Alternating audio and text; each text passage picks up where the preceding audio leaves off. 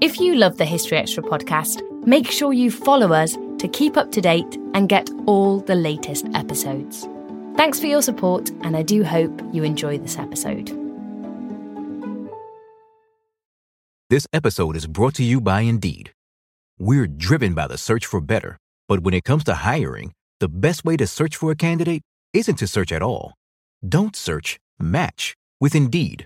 Use Indeed for scheduling, screening, and messaging so you can connect with candidates faster. And listeners of this show will get a $75 sponsored job credit to get your jobs more visibility at Indeed.com slash History Extra. Just go to Indeed.com slash History Extra right now and support our show by saying you heard about Indeed on this podcast. Terms and conditions apply. Need to hire? You need Indeed. Hola.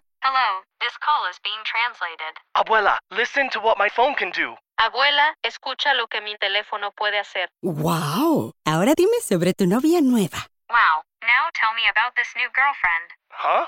Tú sabes lo que dije. You know what I said. Language is no longer a barrier thanks to Live Translate with Galaxy AI on Samsung Galaxy S24 Ultra. Learn more at Samsung.com. Samsung account login required. Calls must be made using the native Samsung dialer. Hi, I'm Daniel, founder of Pretty Litter. Did you know cats tend to hide symptoms of sickness and pain? I learned this the hard way after losing my cat, Gingy. So I created Pretty Litter, a health monitoring litter that helps detect early signs of illness by changing colors, saving you money and potentially your cat's life. Pretty Litter is veterinarian developed, and it's the easiest way to keep tabs on your fur baby's health right at home. Go to prettylitter.com and use code SPOTIFY for 20% off your first order and a free cat toy. Terms and conditions apply. See site for details. Another day is here, and you're ready for it. What to wear? Check. Breakfast, lunch, and dinner? Check. Planning for what's next and how to save for it? That's where Bank of America can help. For your financial to dos, Bank of America has experts ready to help get you closer to your goals. Get started at one of our local financial centers or 24-7 in our mobile banking app. Find a location near you at bankofamerica.com slash talk to us. What would you like the power to do? Mobile banking requires downloading the app and is only available for select devices. Message and data rates may apply. Bank of America and a member FDIC.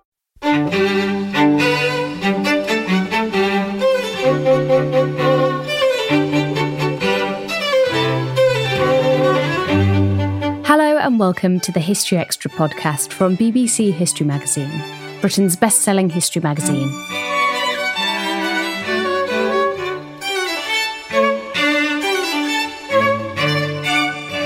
I'm Ellie Cawthorne. The Egyptian queen Cleopatra VII is one of the most famous women in history. But how many of the legends surrounding her are actually true? Well, in today's episode, we'll be exploring Cleopatra's life and legacy with Professor Joyce Tyldesley, an Egyptologist based at the University of Manchester. Joyce has written the cover feature for the April issue of BBC History magazine, all about Cleopatra's connections to the Roman Empire. She spoke to the magazine's editor, Rob Attar. Cleopatra is often described as the last pharaoh of Egypt. Do you think this is an accurate title of her? It's not technically correct because she was a co ruler with her son Caesarion, and he actually outlived her by a few days. So, technically, no, she's not the last pharaoh of Egypt. Um, but to all intents and purposes, she was because with her suicide in 30 BCE, that was really the end, I would say, of the dynastic period, because that's when Egypt becomes absorbed by, well, it becomes absorbed by Octavian, actually. It becomes part of his personal holdings, but it, essentially it's absorbed by Rome.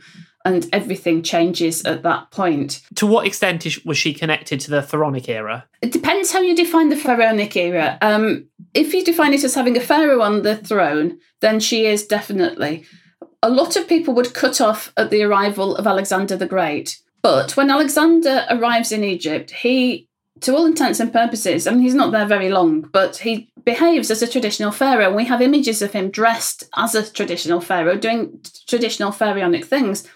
And the Egyptian people, they've always accepted that once someone is crowned king or pharaoh, and if they behave in the traditional way and they look like a traditional pharaoh, they are the pharaoh. So this is probably a very astute move on Alexander's part to to get the people of Egypt on his side, but he fulfills this need that they have that they do need a pharaoh because they need somebody who will connect them to the gods because only the pharaoh or the king can communicate properly with the gods and he's a sort of conduit between people and gods.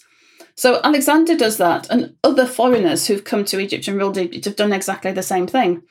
And when Alexander dies, there's a, there's a bit of a gap, but then his general Ptolemy takes over his role in Egypt, and again he does exactly the same things. He's um he's a, a Macedonian general, but within Egypt, in the traditional context, temples all the, up and down the Nile, he's depicted as a traditional pharaoh, and he looks like one and he acts like one. So I think Cleopatra would very much have seen herself as a pharaoh. Um, I think to us, maybe looking back on it, it's a different different type of pharaoh, but it is still a pharaoh of Egypt, I'd say. And so Cleopatra comes down from this Ptolemaic dynasty. How unusual was it for a woman to rule or even be a co ruler of Egypt at this point? Looking at the dynastic age as a whole, it is unusual for a woman to rule Egypt. Um, it's quite clear that the normal progress is ideally father to son or father or to adopted son or if necessary someone will step forward and it's nearly always male there have been some females who've ruled egypt um, the most notable one i would say being hatshepsut who ruled for over 20 years but it's rare but when you get to the ptolemies it changes slightly and they developed the, the tradition of brother sister marriage which hasn't happened um, for some time in the dynastic royal family and you get brothers and sisters ruling together. So it becomes less rare than it has been. You get these four full women who are ruling alongside men. Cleopatra herself never actually rules alone. She always has a co-ruler. She's either with one of her brothers, she has two brothers and one one after the other, and then her son Caesarion. So she's not actually alone. But because there's always a massive age gap, I mean, her her elder brother is still about 10 years younger than her and the, then she she is associated with and possibly marries a younger brother and then she's associated with Caesarion from being a baby so she's always the dominant ruler although technically maybe she shouldn't be but she was always going to be because obviously if you're co-ruling with a baby you're obviously going to be in charge of that baby and if you're that baby's mother you're um, even more likely to be in charge of things for quite some time, I would say. Now, the, the story that you tell in the article you've written for the magazine is all about Cleopatra and Rome. What does the Roman Empire want from Egypt in the first century BC? What are their aspirations? Egypt is a really, really fertile country. And I think that that, that is, is the, the nub of it. Um, they want the grain, the papyrus, the linen that, that comes from Egypt and it's not a particularly well defended country either. So they could either take Egypt or they could just trade with Egypt, um, and depending on how they feel about this. So Egypt is always going to be vulnerable, because of this, because it's very fertility, it, it sort of is a threat to Egypt. Um, and and this, I think, is what the, the Ptolemies towards the end of the Ptolemaic period are really fighting against Rome's growing interest in Egypt. Because if Rome is growing armies and getting bigger and stronger, it's going to need to feed feed people and Egypt is very attractive to them for that point of view. Now, Cleopatra famously became an ally and a lover of two important Romans in this era, the first one being Julius Caesar. How did she first form a relationship with him? He, he came to Egypt um, chasing after Pompey the Great. He landed in Alexandria and then he summoned Cleopatra and her brother Ptolemy. She was ruling at the time with her brother Ptolemy. But relationships between the two weren't good. They were on the brink of civil war. Cleopatra had gone to Syria, she'd raised an army, and she was marching back into Egypt. And her brother was already in Egypt, and he, he seemed to have the stronger position. And Caesar wanted to sort this out. He wanted to make sure that Egypt remained stable and that possibly he could get repayment of the loans that Egypt owed, owed to Rome back and to ensure us presumably grain production and so on going on. So he decided to sort this out and he summoned both Cleopatra and her brother to Alexandria. And there's a very famous story about how Ptolemy, the brother, was able to make it quite easily because he was in control. But Cleopatra found it difficult to get to Alexandria because she would have to pass her brother's troops. And there's a story that she was rolled up in a carpet and smuggled into the palace and sort of unrolled at Julius Caesar's feet, and they fell instantly in love. Um, it's a really nice story. I'm not entirely sure that it's true, though. It, it seems far more that the, the meeting and their agreement together is a, a diplomatic, I would say, decision. I mean, they do have a, apparently have a child together, so that suggests that it's more than a diplomatic liaison. But even this is it makes a lot of sense from Cleopatra's point of view. because she's looking for an ally. She wants somebody who will support her country and support her in her rule. And a very, very good way of doing that indeed would be to have a child by Julius Caesar, because then that child would be protected by Caesar. That child's lands would presumably be protected by Caesar. And there would even be an outside possibility that that child could take over Rome in the future. So, yes, they're lovers. It might be that she even considered them to be married. We don't know. Certainly he couldn't because he was already married. They're lovers, but I, we, we, we tend to see it as sort of her heart ruling her head, and I think it's very much her head ruling her heart. Very difficult to say, of course. I mean, I'm, I'm guessing just as much as the people who think that she's overwhelmed with emotion are guessing.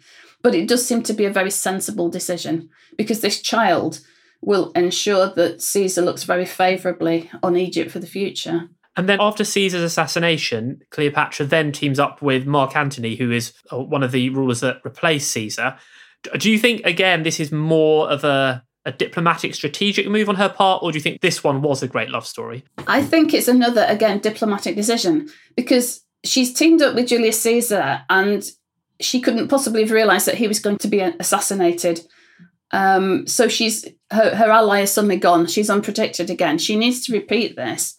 And she's really got a choice of two people. She's got either Octavian or Mark Antony. And she goes for Mark Antony in what seems to be quite a direct way.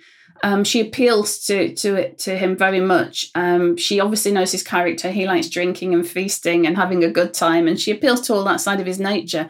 And I do feel that it, it is again a repeat of what's happened before. It's worked for her before, so she's doing the same thing again. And I think if you had to make a choice at that time, you probably would choose Mark Antony because he was older and he seemed more successful. And Octavian wasn't particularly brilliant at anything and was quite sickly. He might not even have survived. So she again was making a very sensible decision. But unfortunately, it turned out that Octavian would have been the better bet. And whether she would have ever been able to attract him in the same way, I don't know. But she, I think she made the wrong choice it's it's interesting to speculate, I think, and of course, again, we will never know this. But had their plan succeeded, Mark Antony and Cleopatra, had they managed to establish an empire, an Eastern empire, how long would he have survived? Certainly by her side, or just survived at all? I don't know. Interesting question. And so then, as you've already alluded to, um, Rome is convulsed with civil war between Mark Antony and Octavian. How much is Cleopatra involved in Mark Antony's side of the conflict? She supports him and she gives him financial aid. But I think she becomes more involved than she should be because Octavian uses her as the excuse to fight Mark Antony, I would say. Um, it's not good for a Roman to fight another Roman, and Mark Antony has got supporters. He's a respected person. He, he's he's not just someone who's popped up from nowhere. If it can be shown that Octavian is very legitimately fighting a foreign enemy, and that Mark Antony has misguidedly been entrapped, ensnared, caught in the coils of this foreign enemy, then it all makes a lot of sense and it can make Octavian's victory seem like a great one. Whereas if Octavian just um, fights Mark Antony, it looks less good. So really, she gets sort of dragged into it. Um, it's hard to see why she is a great enemy of Rome. She hasn't done anything particularly wrong, but she becomes very useful to Octavian, I think. And ultimately, how are Cleopatra and Mark Antony defeated by Octavian? Well, there is a battle, and it doesn't go at all well. And they have they fight off the coast of Greece. I think maybe had they fought closer to Rome, maybe it might have gone better. I don't know. But the battle starts at Actium, and within quite a short period of time, Cleopatra hoists her sails, which she's got on her boat, so she's always intended this to be a possibility. And she flees the battle scene, and Mark Antony follows her. And basically, that's the beginning of the end. They can't regroup, they don't have the resources. Their forces start to desert. Mark Antony tries to fight Octavian again in Egypt, but his troops desert and it doesn't go well. And within a year or so, they're dead. So that really is it. Maybe just a massive underestimation of Octavian's potential to win a battle. Still to come on the History Extra podcast. So we don't really know what she looked like. But if we keep portraying stunningly good looking women as Cleopatra, it does again give the impression that that is how she succeeded.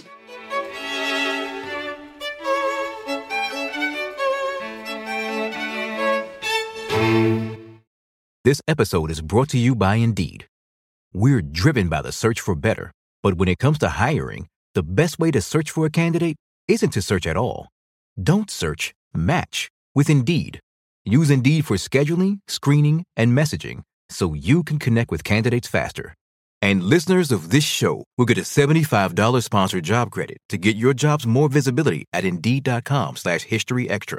Just go to Indeed.com slash History Extra right now and support our show by saying you heard about Indeed on this podcast. Terms and conditions apply.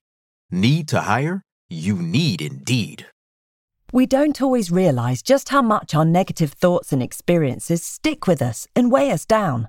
You may find your brain constantly running through a highlight reel of bad moments. That comment your friend made last week that hurt your feelings, that frustrating thing your mum does, or that silly thing you said in a meeting.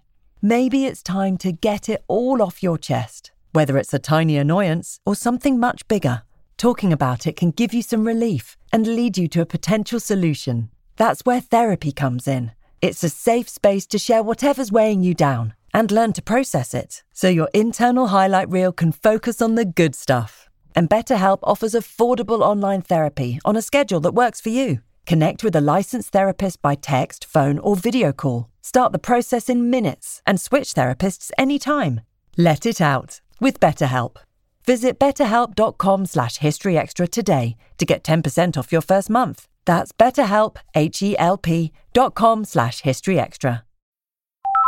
Hola. Hello, this call is being translated. Abuela, listen to what my phone can do. Abuela, escucha lo que mi teléfono puede hacer. ¡Wow! Ahora dime sobre tu novia nueva. Wow, now tell me about this new girlfriend. Huh?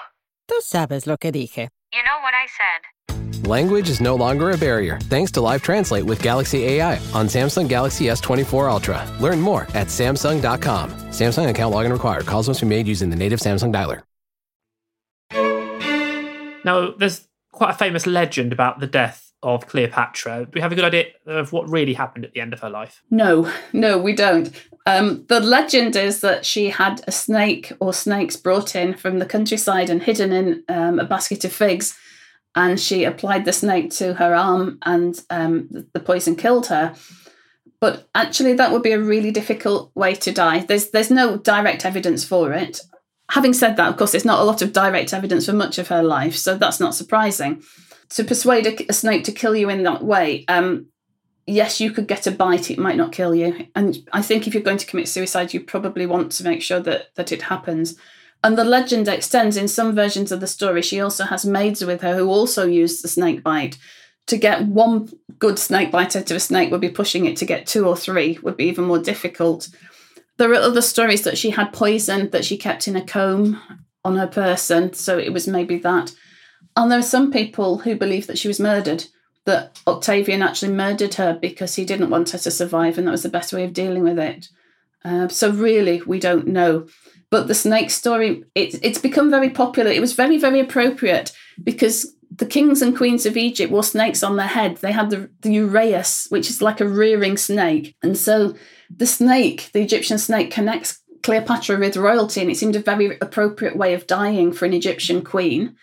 And also, Cleopatra thought that she was the living embodiment of the goddess Isis, and the goddess Isis could also be represented by a snake. So again, this snake theme, it seems very appropriately Egyptian. And soon you got everybody adding like snakes to statues of women to make them into Cleopatra. And once it had become firmly established, the snake is now completely synonymous with Cleopatra, really. And after Cleopatra's death, that's it, isn't it, for independent Egypt? From that point on, Egypt is then part of the Roman Empire. Yes. So, how important do you think Cleopatra's life and death were to the establishment of the Roman Empire?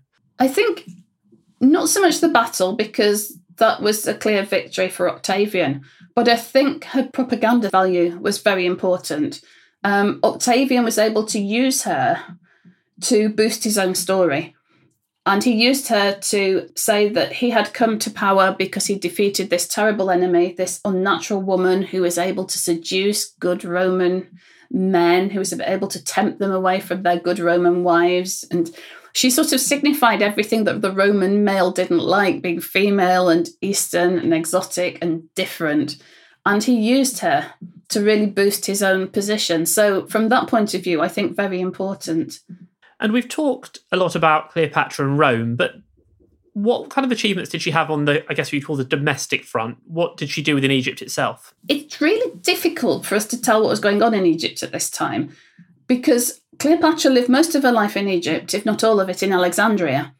And Alexandria was a modern, really new city at the, at the time. Um, very atypical. It's not like any other city in Egypt. Obviously, Alexandria is founded by Alexander the Great, so it's not old. It's um, built on a grid system and it's got a coast, a Mediterranean coast, so it connects Egypt to the Mediterranean world. The problem is that um, a lot of the areas where Cleopatra lived have now disappeared under the Mediterranean Sea, so they've gone. And Alexandria today, modern Alexandria, is very much built up. So a lot of the ar- archaeology of Alexandria has just vanished, either under the sea or under modern buildings. So we don't have a lot of evidence from Egypt about Cleopatra's life. We don't have anything like as much as we would like to do. We've got coins. We're not sure what she looked like, for example, apart from on her coins. And to work out exactly what was happening in Egypt during her reign is difficult. We can see that she did some building work. She finished off some temple building and, and, and so on. We can tell, though, because when she came to the throne, her father was massively in debt to Roman moneylenders. He'd been borrowing money to bribe people to keep him on the throne. By the end of her reign, she is able to finance Mark Antony's campaigns. And one thing that the Ptolemies are extremely good at is raising taxes. And it seems that what she did was to tax the Egyptians heavily to pay for her lifestyle and Mark Antony as well. So, but certainly she seems to have been able to turn things around in Egypt she didn't particularly start off popular with the people. I think that they were more on the side of her brother, the, the first brother, Ptolemy. Um, but by the end, she was popular. Um, obviously, that's because she, there's a, a more obvious enemy in Rome, so that, that will probably make her popular. But I think she was able to, with good governance, actually rule Egypt and, and really turn it round it's just that we don't have enough evidence to really tell us what was going on. To what extent do you feel that the Roman view of Cleopatra has clouded her legacy ever since? Oh, I think hugely. Nobody who wrote about Cleopatra really, really knew her. I mean, we have a few comments about people who met her in Rome and they didn't particularly like her. They saw her as being behaving inappropriately with Julius Caesar and so on. But the main accounts that we, we rely on for Cleopatra come from Plutarch and Cassius Dio, people like that and they are much later. They haven't met Cleopatra. They are writing based on legend already. And their accounts, which do follow the, the classic Roman line of this is a basically a bad woman or a misguided woman who was able to persuade Romans to follow her and who eventually died because of this. This has been very much absorbed into, into the Western view of Cleopatra if we look at Arab literature, and there isn't a great deal of this, and it's only recently started to be published in English, so it's been difficult for Western scholars to read this. But we can see that they have a different view of Cleopatra. They see her as more of um, a scientist and a sage and a teacher and someone who writes books and so on. So, whereas we focus on the relationships with Julius Caesar and Mark Antony and how wicked she was, they focused on, on, on her being a very intellectual woman, which which is good because it gives us a different view. I mean, presumably neither of them is accurate. The truth is presumably somewhere in between the two, but at least it shows us that we don't always have to regard her in the same way. And the story preserved by the Romans then sort of percolates into Western popular literature.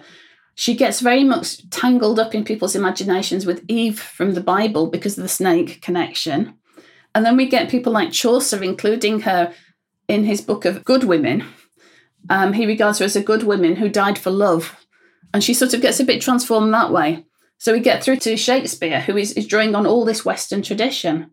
And I think a lot of what we today think about Cleopatra comes from Shakespeare rather than coming from the actual archaeological and historical sources that we do have. So I think it has a, a huge, huge importance.